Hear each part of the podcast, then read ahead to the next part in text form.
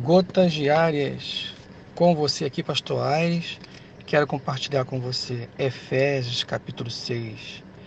Diz assim o verso 11: Revestivos de toda a armadura de Deus para poder ficar firmes contra as ciladas do diabo. Verso 13: Portanto, tomai toda a armadura de Deus para que possais resistir no dia mau e depois de ter vencido tudo, permanecer inabaláveis.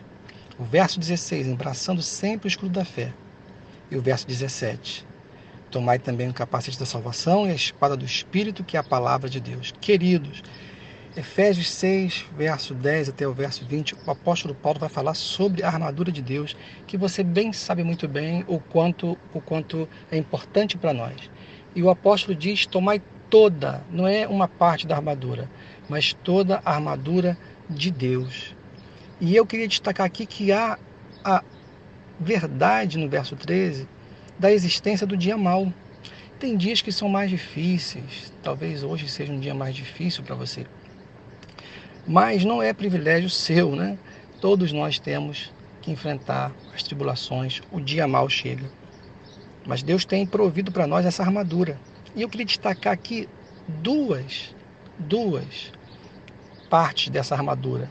Primeira parte Está no verso 16 que lemos, o escudo da fé. Queridos, nós temos de usar a fé para apagar os dardos inflamados do inimigo. O inimigo vem com as suas setas trazendo dúvida, desespero, ansiedade, medo.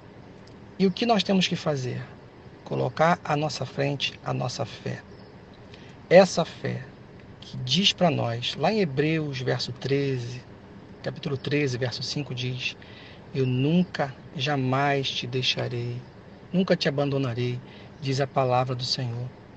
Então, que possamos confiar no nosso Deus, que tem prometido esse cuidado conosco. As promessas de Deus para a sua vida não caíram por terra, porque Deus é o Deus do impossível.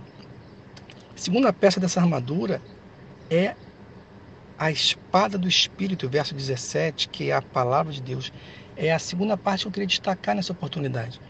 Querido, querida, a única peça de ataque que nós temos é a espada do Espírito, que é a palavra de Deus.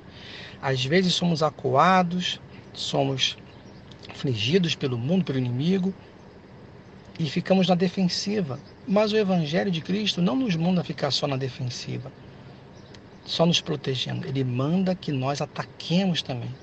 E como vamos atacar? As forças do mal, as forças espirituais do mal. Verso 12 diz: Nós vamos atacá-la com a palavra de Deus. Foi assim que Jesus venceu as tentações do diabo lá no deserto com a palavra de Deus. Não deixe a palavra de Deus de lado, querido. Mas abra sua Bíblia hoje e veja quantas promessas Deus tem. Por exemplo, o Salmo 138 vai dizer lá: Se ando em meio à tribulação, tu me refazes a vida. Querido, olha quantas coisas a palavra de Deus diz para nós.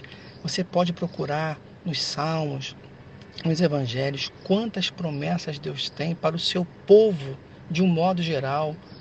Então, é preciso que você leia a palavra para que o Espírito Santo te faça lembrar nessa hora, quando o inimigo vier, você vai pegar essa espada e vai atacá-lo.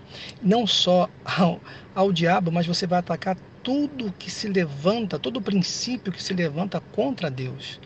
Por isso a igreja é chamada a anunciar sim as virtudes de Deus, a verdade de Deus a essa geração. Leia a sua Bíblia, eu não sei qual é a sua dificuldade. Você não precisa ler muito, mas leia hoje. Talvez você precise hoje que Deus refaça a sua vida. E começa aí, querido, pela palavra. Começa aí por Deus te lembrar o quanto Ele te ama. Deus abençoe você. Pai querido, abençoa teu povo. Dá ânimo nesse dia. Dá, Senhor, a coragem para enfrentar o dia mal. Senhor, embraçando o escudo da fé e utilizando a palavra, Senhor, do Senhor. Em nome de Jesus, que o teu povo tenha ânimo, Senhor, para abrir esse livro e achar os tesouros escondidos da tua revelação. Assim eu oro e agradeço no nome de Jesus.